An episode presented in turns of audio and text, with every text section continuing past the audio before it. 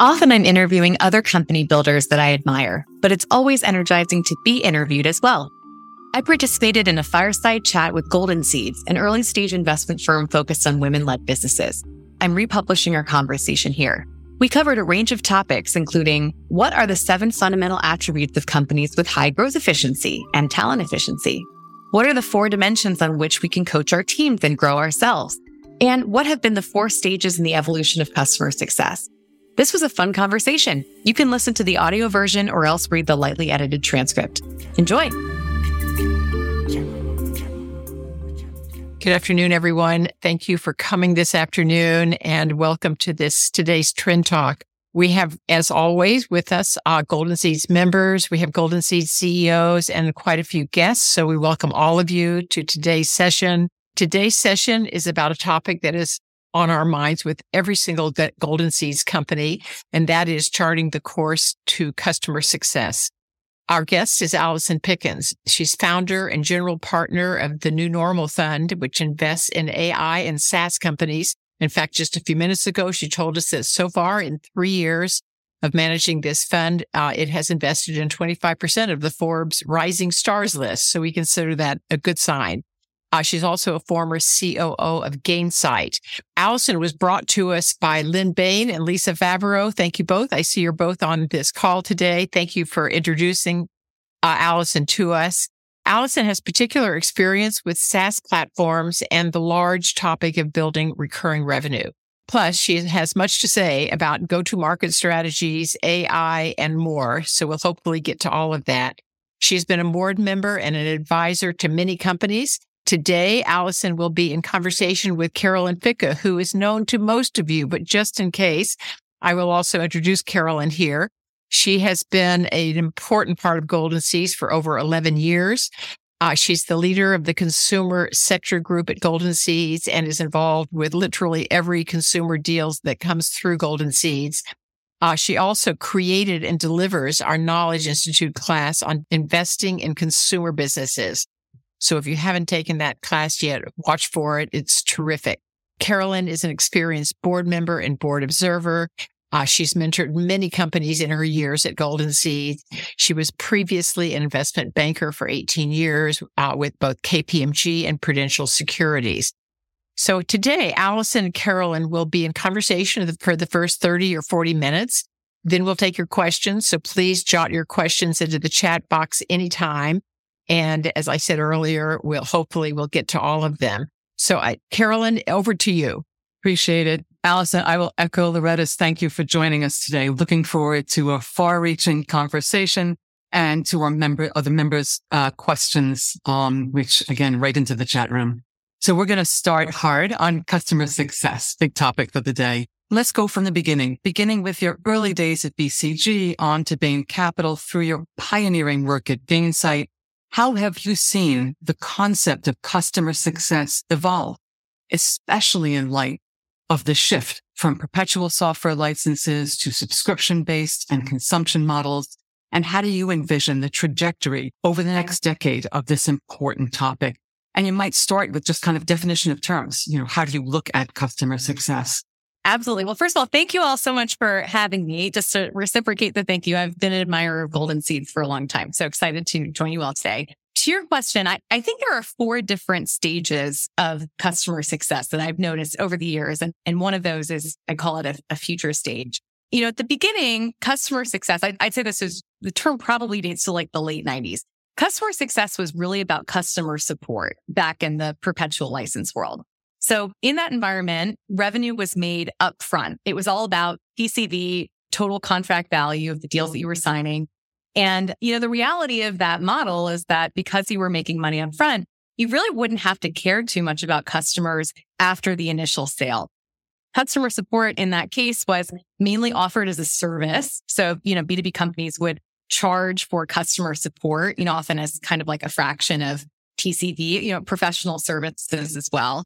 And it was considered to be, you know, to the customer's benefit to offer that, but not necessarily to the company's benefit unless they were making, you know, healthy margin on that service. And so, you know, customer support, I think by nature was reactive to what the customer wanted. It was, you know, mainly focused on inbound tickets and checking boxes on issues that came up. And, you know, the best thing that could probably come out of a customer support ticket is that you could sell more professional services as a high margin because you'd realize the customer had a problem and you'd use that mm-hmm. as a way to kind of sell a service. What happened, as you noted, with the shift to recurring revenue is that you were no longer making your revenue upfront. Certainly there was that component, but a lot of the revenue over the lifetime of a customer would come after the initial sale. It would come through the renewal of that contract and through the expansion of that contract. And so it meant that you actually had to care about customers after they signed that initial deal with you. And I think at the beginning of the SaaS model, people saw these recurring revenue contracts as kind of like an annuity in the sense that it was considered to be the default that the customer would renew. There would just be this automatic recurring stream over time. But as many SaaS companies soon realized, as their customers churn, that renewal was not a guarantee. And actually, if anything, there's, you know, sort of a law of customer success that the natural tendency of customers is to churn. It's almost like a law of gravity. Like they, they will churn unless something is done about it. And, you know, there are all sorts of things that you can do about it, which we can talk about. But, you know, a big thing that needed to be done was to have people who would be dedicated to working with customers, guiding them through an, a journey of onboarding onto your product, getting to an initial value milestone, driving the ROI from your product that they hope that they would achieve when they initially bought your software, guiding them through the renewal, and then, you know, finding new ways to add value, which would result in a high net dollar retention rate, which is, you know, really the recurring revenue metric that, you know, SaaS companies would, would care about.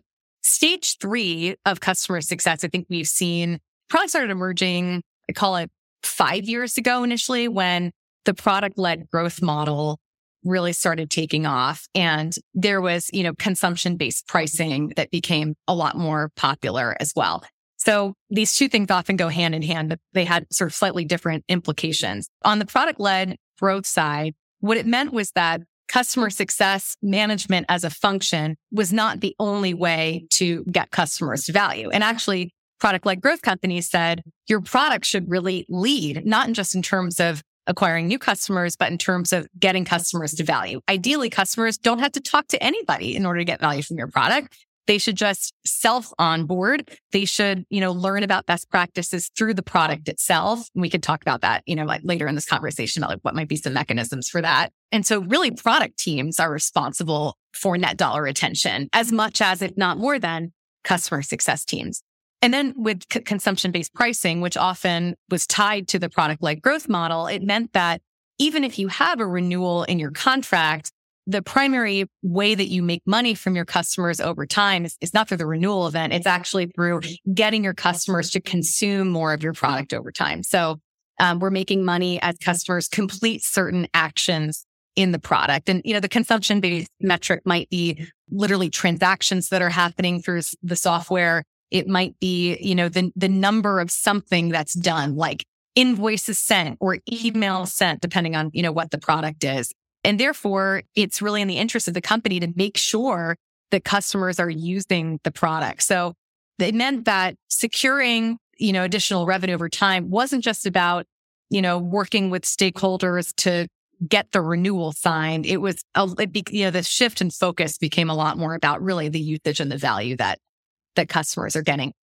And then finally, stage four, I consider to be, you know, the, the beginning of that is really right now where AI is taking off. You know, large language models have gotten so good that these agents can actually speak to customers sometimes even more effectively than humans can. Um, there have been all sorts of studies that have been done that show that, you know, depending on the industry, agents can outperform the average, you know, human in terms of both technical expertise, empathy, even, and other types of, you know, problem solving. So I think we still are learning what stage four exactly looks like, but you can imagine it in the long run being that at least some of your customers can be served by an an AI CSM, an AI customer success manager. And in the meantime, actually a large portion of what customer success managers do can be automated through those CSMs using AI to make themselves more productive. So certainly the role is changing, even if it's not going away at, at this very moment.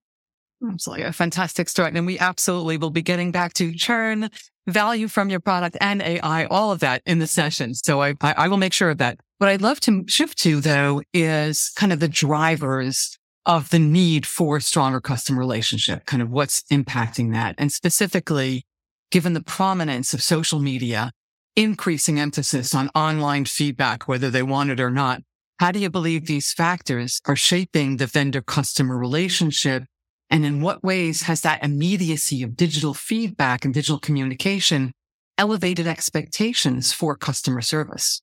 Digital interaction certainly has been a primary driver of vendors realizing that they need to respond to customers much more immediately and effectively. Social media, as you mentioned, is an important vehicle for customers to talk to companies, sometimes not even directly to them, but more just kind of venting to the universe about the issues that they might have. And their relationship with their vendors. You know, Twitter, I think is, or X has proven to be like, you know, great venting ground. So in a nutshell, social media holds vendors more accountable than they used to be. Positive word of mouth for social media can really make your company, but you know, one bad post can take down your company also.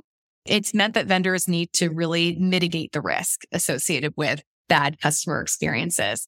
Also with Slack, Slack started out as a tool for people to collaborate internally within their companies, but increasingly best in class tech companies are using Slack to communicate directly with their customers. They might have a Slack channel for each enterprise customer relationship that they have. And it's helpful, you know, to do that because they can have a whole group of people at the vendor. It might be the CSM, their boss, a support person, professional service person, anyone who interacts with an account can you know, be there seeing, you know, the full visibility of correspondence with the client. And then, you know, the client can similarly include all their stakeholders on their end and get, you know, near immediate answers to questions. So uh, with Slack, again, you know, I think there's uh, Slack has enabled um, an expectation of greater immediacy than there used to be. I think at the same time, some of these methods of communicating with customers online have become outdated. For example, I think we've all had painful experiences trying to interact with sort of old school rules based chatbots, right? That like as a, as a consumer, if you've interacted with like your bank or Dropbox or you name it, like through chatbot, you've probably been frustrated. And similarly, these voice bots, when you, you call a customer helpline that take you through this decision tree are very painful to communicate with. And I, you know, I think this is particularly difficult for a lot of companies now, not B2B ones so much as like B2C ones that are short staffed. They just like don't have the people to be, you know, the sort of fallback for these channels of communication. If, if the chat bot or the voice bot isn't working, there's often not someone who can like talk to you at CVS if like you're struggling. So we've had this heightened expectation for immediate responses. But then I think with sort of the, the talent shortage, we've been letting customers, especially like consumers down a lot, which has mm-hmm. all, you know, that combination, I think has just opened the gateway for AI to make an even bigger impact on customer experiences. You know, one example actually of like a sort of new age chatbot would be in the debt collection space. There's actually a company that I'm that I just invested in called Saris AI, which is very early mm-hmm. stage companies. If you looked it up, there's probably wouldn't see any anything really about it, but they're building agents for mm-hmm. debt collection. It's a space where 75% of the role of a debt collection agent can be automated. Often these debt collection agents are corresponding with debtors through text or email. And a lot of some of what they're doing is rules based. A lot of it is kind of navigating the conversation to get a sense of that person's likelihood to pay off their debt and figuring out, you know, how to optimize the negotiation to the firm's benefit. And um, so, so actually, like you know, these new ways of interacting with customers in an immediate way, I think can benefit the vendor more, even more now than they have in the past. I can only think of the word representative coming to mind as you're forced through those decision trees when you make a phone call and keep getting yeah. just keep saying representative. We'll get back to that question you, you mentioned before about value from your products. And we'd love for you to chat a little about how are companies delivering tangible value to their clients? And specifically by way, by way of example, uses of dashboards, embedded best use cases? What can companies do to really deliver best in class? I'll share a few examples. Certainly it varies by company, but you know, we broadly categorize companies into ones that are following a product led approach, like I described before, and then those that are more enterprise oriented. On the product led side, which is a large percentage, I think of especially AI companies that are coming to market now, you know, certainly like in-app walkthroughs are a known way to onboard a new user. If you're not familiar with that term, it's basically like you log into the product for the first time and there's sort of a window that pops up and you click next as you learn where to go in the product. And it, it kind of walks you through like, do this, then do this, then do this. And, you know, you're sort of activated. There's actually now a next generation of walkthroughs. And the one I'm excited about and which I invested in is a company called Atlas, which uh, has created a crawler that allows you to understand in real time all the different states of your application. It's kind of like creating a Google map of your product and a Google map that automatically updates as you release new features in your product, unlike the old school walkthroughs, which were sort of static and you had to manually change them over time. But, you know, with Atlas now, you can release on a very frequent cadence new features and then customers can quickly get up to speed on them, you know, through the kind of like dynamic walkthroughs that you can create. It's also really common nowadays to use templates to greet new users so that they know, okay, here's an example of how another user like you has solved this particular problem. A company called Airtable, which folks might be familiar with, is I think probably considered best in class in using sort of templates for different use cases and ensures that there's no blank canvas when someone logs into product. It helps get, get to value pretty quickly. Product companies also use email outreach from virtual CSMs. If they notice you getting stuck in the product, they might send you an email and it says, you know, click here if you'd like to set up time with us. Sales assist teams have also become common among product led growth companies that are also trying to upgrade mm-hmm. individual paid users to corporate level contracts. These sales assist teams are sort of like individual or user level CSMs, customer success managers, where they'll reach out to individual free or paid users who they notice being power users of the product. And then they'll notice, okay, if there are five power users at a particular enterprise account that are really, they're using the product well, they're starting to collaborate. Let me see if I can leverage that and turn it into a corporate level contract that, you know, a salesperson on, you know, who's working with me can then, can then close. On the enterprise side, in terms of how do you help enterprise customers get value? I've noticed great companies creating maturity curves where they educate the client on how to change the way that they do some practice through the use of your software. So we did this a lot at Gainsight where we'd say, look, you know, in customer, and by the way, you know, Gainsight was a customer success product, which is like why I know a lot about this space we would be helping other SaaS companies trying to build their customer success organizations. And we would say, look, you know, you're starting out in stage zero where you're very reactive to your customers. There are these three additional stages that we're going to take you through over the course of our relationship. Stage one is about this. Stage two is about this. Stage three is about this. And we're going to map the best practices in each of those three stages to features in our product that you should be using in order to become mature in that particular stage. And then we'll graduate you to the next stage. It's a very prescriptive way of helping your customer. Instead of waiting for your customer to say, Hey, I'm struggling or Hey, I'm not using your product. We say, look, like we're almost going to act like a, a light touch consulting firm and help you, you know, get value in this methodical way. Right. It sounds like in, sort of in product education, helping the whole customer experience is what this is all about. Right. Yeah, exactly. And I, and I think even with enterprise customers, certainly much can be done in product. I think sometimes software people, you know, with their tendency to want to automate everything, they can sometimes underestimate the value of having humans actually guide customers through change. One of the companies that I work with that has actually been, you know, super successful to date, primarily through product led approach, is now really deep in building up their enterprise business. And the founder came to me and he's like, I finally understand now why you were telling me to have uh, to be on a texting basis with the top executives that are top clients. Because even though that felt like a silly manual thing to do, it's a huge lever for us to deepen relationships, ensure the renewal and, you know, expand the size of, of these accounts. So, so, you know, the in product stuff is really important, but still there's some like old fashioned relationship building that tends to make a big difference, particularly in and again, changing behaviors. Like it can be hard for products to change people's behaviors. They're used to working in a certain way. Sometimes we just need a person to like guide us through it or, or in the future, maybe a persuasive AI. Shift a little now to in the product led growth area of sort of onboarding. How are businesses managing customer expectations given kind of rampant use of free trials, freemium models, product led growth? And how have customer success teams that have to deal with this adjusted to this new emphasis on customer driven product roadmaps? All of these changes have been that product teams and customer success teams have had to work very closely together to ensure that customers are getting value and that, as you said, their expectations are met. I've noticed a certain set of best practices for those two teams to work well together. One is that they have the same metrics that they're using to analyze customer health. I remember really early Gainsight, I came to an executive team meeting and I was saying, you know, here's a definition of a customer health score that we have been working on on my team.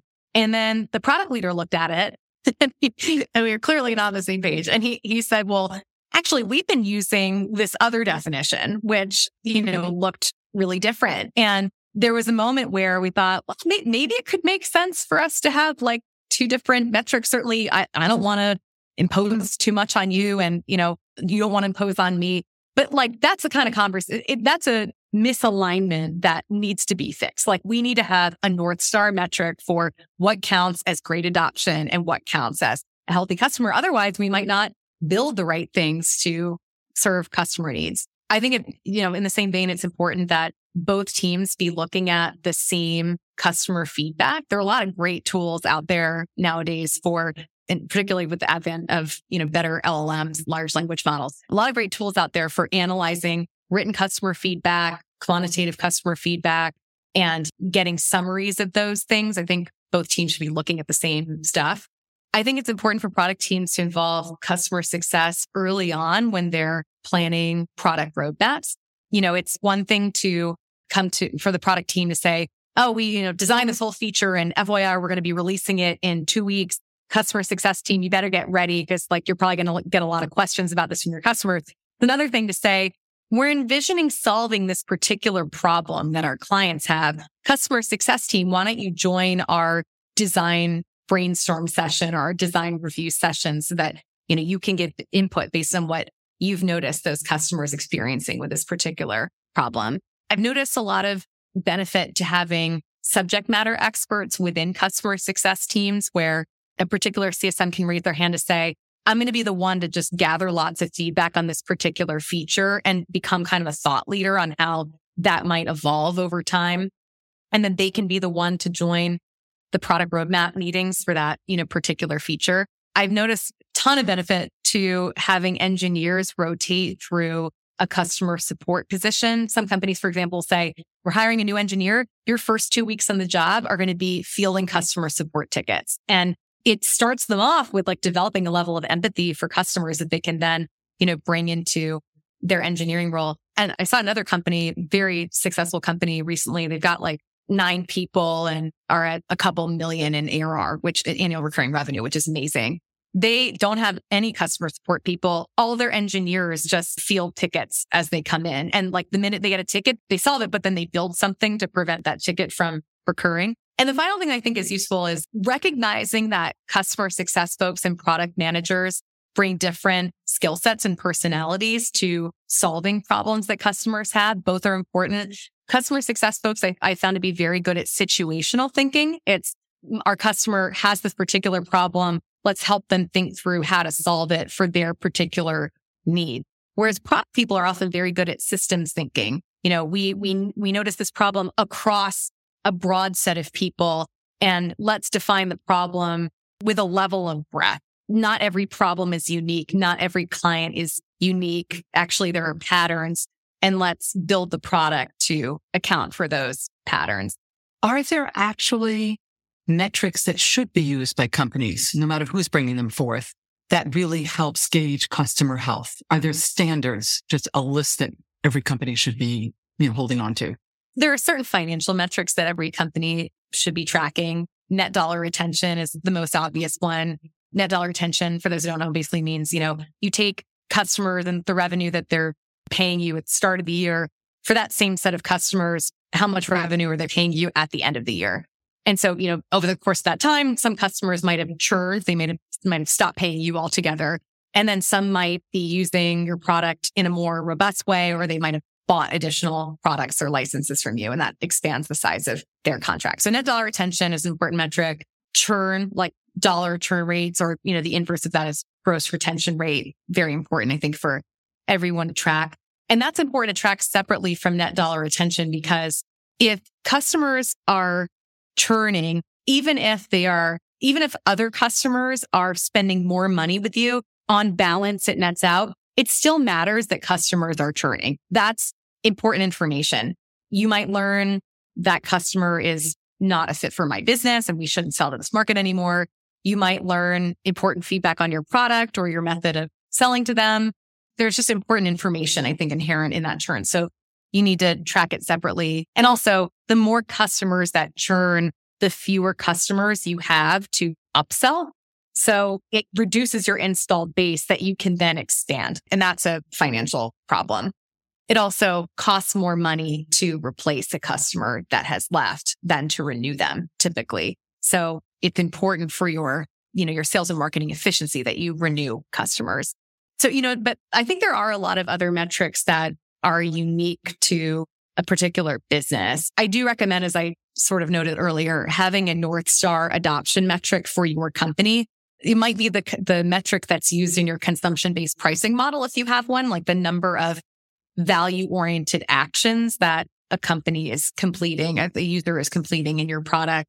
PQL is also a common operational metric. It's product qualified lead. And typically, you know, I, I talked earlier about a scenario where you have five power users at a particular account.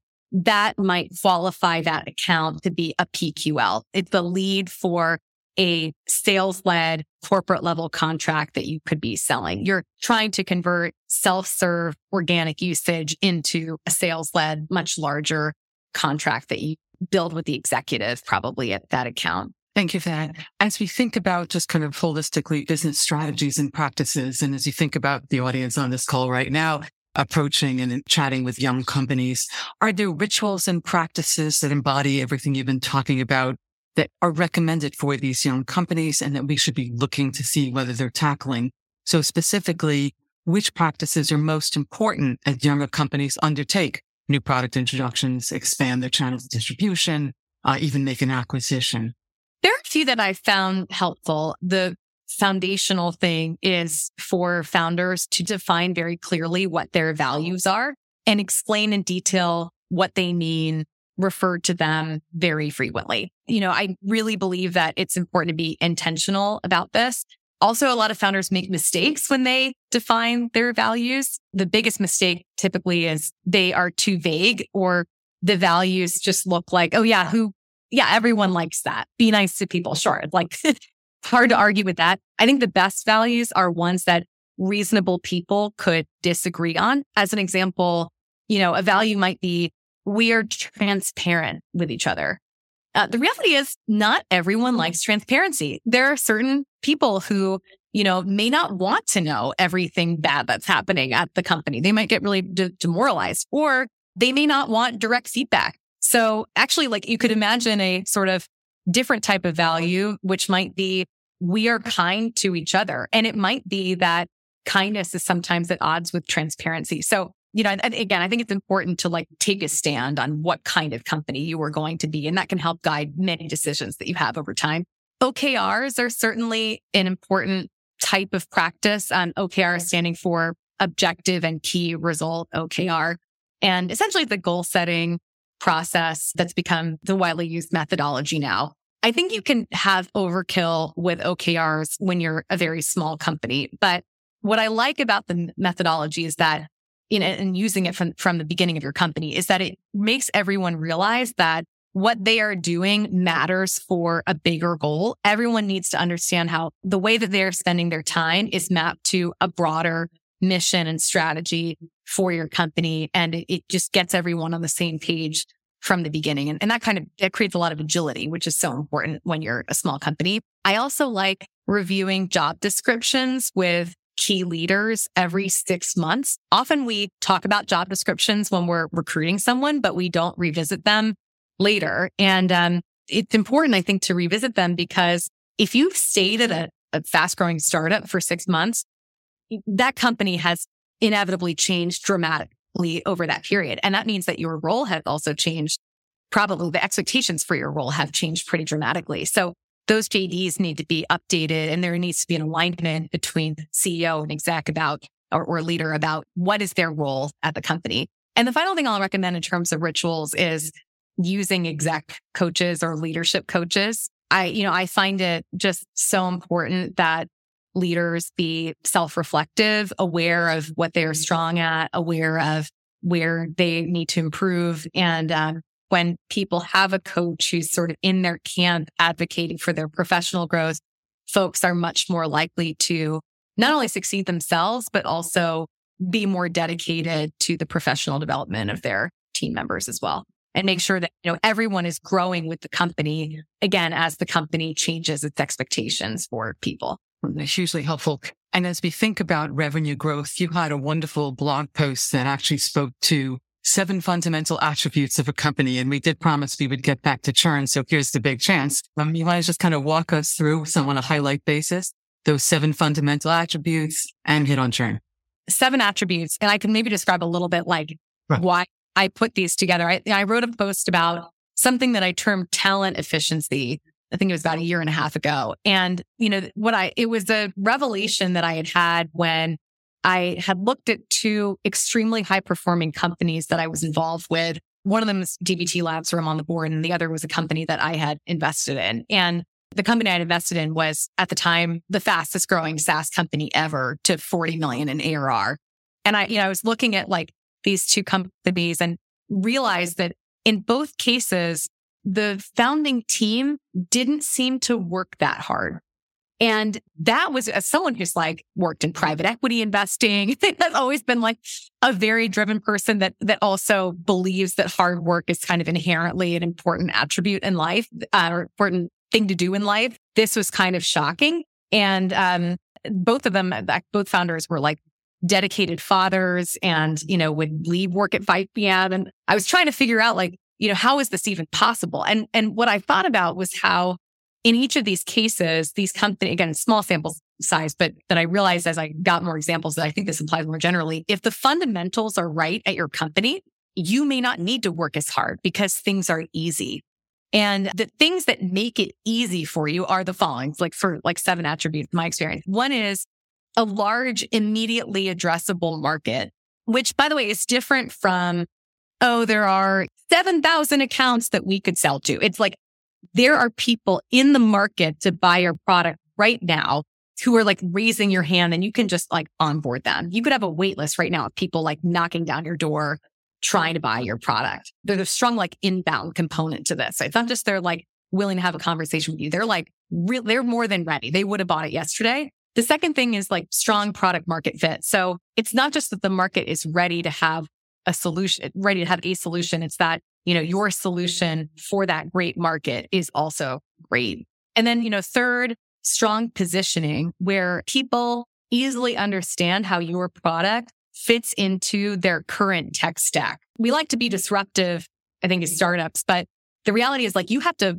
work your way into the world. And, um, you know, you've got to have a place where you fit. So you build, pro- you know, partnerships, product integrations that kind of reinforce your positioning. Fourth, limited competition. You don't want to waste your time like fighting small battles. Five, talented team. I think is, you know, fun. The talent of the team is a fundamental attribute. These are people who can do the same amount of work in less time and find better solutions. Six, strong alignment across your team. I think alignment is a fundamental attribute. It means that, as we talked about earlier, everyone is aligned. Synergies among team members are high. You're able to focus your effort on very high value things. And seventh thing is a strong founder and strong founders end up checking all the boxes on, you know, one, uh, fundamentals one through six. Like they find, you know, a large immediately addressable market. They build a product that fits really well. They position themselves well. You know, they find a space where there's not a lot of competition. They think through this and align and recruit the right team members to go after that problem. So those are, you know, seven things that I think about a lot when I'm looking at investing in companies as well. Absolutely. Excellent. I'm going to take a little bit of a leap now because I don't want to miss this topic. So we're just going to jump on into it after that great list of seven items and talk specifically about, you mentioned before ChatGPT. And I'd love to take it a little bit further and ask you to just comment on how you feel that tool is going to add value in today's business. Can you provide a specific example as it relates to excellent customer service? ChatGPT, as I think you all know, is um, you know consumer facing product that was initially launched as a way of educating the world about the power of large language models, GPT, uh, more recently like GPT-4 and GPT-4 Turbo, you know, that have that OpenAI, the company has, you know, released into the market. And companies are now have been spending, you know, the last year, I guess, since it was launched, trying to figure out how to incorporate large language models into how they do business, not just, you know, how people can use chat GPT for like fun purposes, like faking the writing of an essay for school. And, um, you know, I, I've noticed probably three categories of ways that large language models can be useful for customer success. One is they make customer success managers individually a lot more productive through, for example, summarizing meetings and coming up with action items coming out of a meeting. There are tons of meeting summarizers on the market and actually CSM spend a lot of their time summarizing a client meeting and then like sending takeaways and action items to customers or to other internal team members who are supporting an account. You can use large language models to brainstorm ways to save an account. I've used, for example, pi.ai. It's pi.ai before. You can actually just, and you could use ChatGPT for this as well. I think you could write in like, here are some attributes of this customer situation. Help me think through how to save this account. LLMs have been used to synthesize research about a particular company's priorities. So scanning, you know, public filings, job descriptions, even because job descriptions often mention corporate priorities, tools that are being used. Mm. So you, you can learn a lot from public stuff about like what a company cares about and therefore how to sell to them or, you know, how to influence that account as a customer success manager. Auto generating decks for you know, PowerPoints for meetings. Uh, there's a company called Matik, which I also invested in, and they help take your company data and then embed it into a PowerPoint that's auto generated that you can then share with the client as part of a quarterly business review, which might be just a quarterly, you know, touch base with the client about the value that they're getting, particularly like how their, how their users are using the product. Second category, you know, automating the role of CSM and support, not just making CSMs more productive. We've talked about support chat bots getting a lot better with AI and helping with how to questions that users have. You can also automatically email your long tail of users to upsell them, for example, and design like the talking points in those emails. There's a company called Wizia, which does that. And there are a few others as well. I think the third category of ways that LLMs have changed customer success recently, you can use, uh, it is about like improving the product. So you can use chatbots, for example, to gather feedback from customers about their experience and what features they'd like to see. That can inform the roadmap. I mentioned the company that I invested in called Atlas, which helps create in-app walkthroughs, but also they help create and maintain documentation about your product, which is, you know, currently an extremely manual effort that's mostly shouldered by product managers and engineers who could be spending their time doing really different things. And and then the final thing is then automatically configuring software based on prompts. So for those who have been exposed to salesforce.com, you might know that there's a huge industry dedicated to configuring Salesforce to a company's needs and then maintaining it and adjusting it over time. Companies spend, I think, more on those services overall than they do on software licenses for Salesforce.com. Oh. Companies like Superframe and Swantide are auto configuring Salesforce.com and other related applications, which means that those products can be massively improved in terms of the time to value that they offer customers. And with another, I won't say pivot because this is all one big conversation, but I would love to turn our attention to your book, to the customer success economy. And it contains so many different insights, so many important insights. What would you highlight to this audience are the most important ones, anecdotally or otherwise, that entrepreneurs that we speak with should really learn from? That's funny. The book is basically a synthesis of my and our CEO who I co-wrote it with. Um, our CEO is like six years of learning about customer success from incubating best practices internally, seeing what works out in the community and, and you know, compiling that together in excruciating detail. I think a lot of people have found the best practices in that book to be useful. But actually, I think the most important takeaway from it is actually how the power of first principles thinking can help you learn about something from scratch. Like we knew very little about customer success when we set out to build this company. And we learned a lot by just thinking from scratch about the problem of how do you drive strong net dollar retention. And I think that's important because even today, when I talk to founders who are looking to hire a great head of customer success, their sort of default instinct is, oh, let me go hire someone who's done it before. But actually, I think, and especially given how quickly technology is evolving nowadays, and therefore how quickly go to market motions and customer facing motions need to evolve nowadays, it's useful to hire generalists in customer success leadership roles who can think from first principles about how to design a customer success team given you know how quickly their company is inevitably going to change and how quickly the ecosystem around them is is changing so i you know I, I maintain that often generalists are the best customer success leaders. And again, thinking about things from first principles can often get you the right answer. Which takes us perfectly to the, if you would briefly describe what you call the growth mindset, which anybody with any background needs to have, and it's four dimensions. Growth mindset is one of my most important values personally. Actually, as a personal note, when my husband and I were trying to decide whether we should get married, we decided to spend like half a day at a vineyard in Napa and we put together like our family values and partly we wanted to make sure that we knew what those would be. And so we like came up with a bunch of family values and we engraved them into a wooden board that now sits in our kitchen and that we like educate our, our children on. Um, you can tell we're both MBAs. So, you know, and what one of them is growth mindset. And I, I just think in life and also in startups, it's just so important to recognize that you were never perfect. Perfection is also not really possible, but a little bit of humility and a little bit of insecurity actually can, you know, help make sure that you're continuing to improve, continuing to evolve.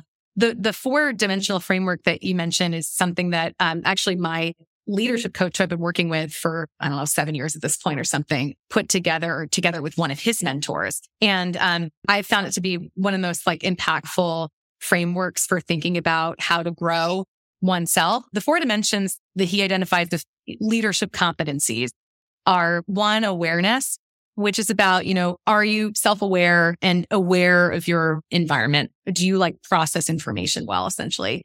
You know, second key component is, or key like competency is connection. Like, are you able to have that EQ to connect deeply with other people?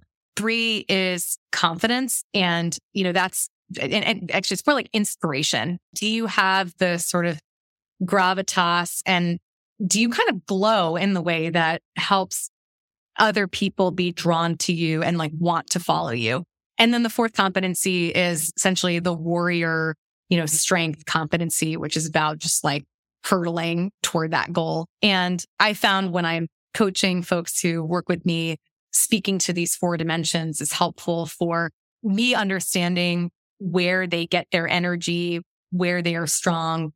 Um, and it's not necessarily that you have to fix it when one of these competencies is low for them. It might mean more that you make sure that for the next executive that you hire in your team, they can complement that executive in that area. But I think it's important, you know, in any given team to have great energy across those four different competencies because, you know, all of them are important. And if we know where we're getting our energy, it helps us to grow and evolve. And with that absolutely wonderful way to think to the future, think about ourselves, think about people that are part of a management team, uh, having those, that kind of growth mindset. I'm going to just say thank you. Thank you for all this one, these wonderful insights. What a pleasure and a privilege to have you with us today. We're so glad you're able to join us. We'll say thank you so much. And we've all learned so much today. And I'm sure the audience shares in saying thank you. Thank you, Allison and Carolyn. Um, I just want to say, say, first of all, your expertise goes way beyond AI and SaaS. So thank you for all of those insights. And we do have time for a couple of questions. So let's see what we've got here. John Wilson, you have a question and feel free to take yourself off mute. Thanks, Loretta. And Allison, that was great. Enjoyed your topics and presentation today. It was really well reasoned and well organized, compelling even. So thank you. I guess the way I think about customer success, and I'm, I'm just interested, my question is going to be who kind of is, if I explain to you kind of how I think about it, do you see people that are doing it this way or, or well? And, and maybe your uh, Google Maps organization, maybe that's Atlas, maybe this is kind of what they do. But think about customer success. We, we staff people typically in those roles. With SaaS, we should have pretty good telematics about how our products are being used at an actual individual user level. Uh, and then we have the ability to suggest maybe through the your maturity model, the features and capabilities that can help them adopt or be more efficient or more effective. Maybe there's an element of AI in there as well. I see those three things kind I look at customer success kind of in those three things that need to kind of come together. Um, I think my experience is most companies look at, you know, telematics, sharing too much of that can be creepy to the actual customer or, or user. And so without necessarily grading me on an A to an F on how I describe that, is there somebody or are we thinking about how to make the telematics and the insights? We didn't really talk about that a lot today. We have this incredible wealth of information on how our products are being consumed and used and taking a client logically through whether it's that maturity model or using it for engineering to give us the heat maps on where people are having challenges. Is there a kind of a collective thought and the way I describe those three things uh, about people or organizations or solutions that are helping do yeah. things like right. that? Those are three important components of, you know, effective customer success strategy. I think specifically to your question about telematics, like, can that be at odds with our desire to connect with our customer because it, they find it creepy that they're being tracked. I actually think that was true when we started out at Gainsight, but I think at this point in the business community, I think everyone expects actually that they are going to be tracked. And if they sense that you are not tracking them deeply, they are annoyed at you. Um, speaking of like the desire for like kind of immediate response, I think many companies believe that if a vendor is not tracking the percentage of their licensed users that are using it, if they're not tracking whether they've completed certain milestones in onboarding, they think that the vendor is just not on their game. So that's been, I think, an important evolution now. It increases expectation for the vendor. You're also, I think you were asking Ben about, you know, how did these three things like relate to each other? I do think that especially you know, usage data can be used to understand where is a customer in the maturity curve. I think that's what you were implying. And, you know, for each of those three stages that I mentioned in the Gainsight example, right, how we tracked our clients through the stages, there were certain behaviors that we would expect to see in the mm-hmm. usage data. And so, yes, I, anyway, I agree with what you said. Okay. Barbara Rejo is saying, I always thought that an important leadership competency was subject matter expertise and knowledge. Do you think that's important? That's a great question. Like arguably could be sort of counter to my point about like first principles thinking. I think that it depends and, and like to give some sort of boundaries around that. I do think founders need to be subject matter experts on the markets that they are serving. I think that one of the things that I look for in founders that I invest in is that they are authentic to their market, which is important, I think, for developing a unique insight into how to solve a problem. And that unique insight can propel them into building something that doesn't have many competitors and that is contrarian in the best way.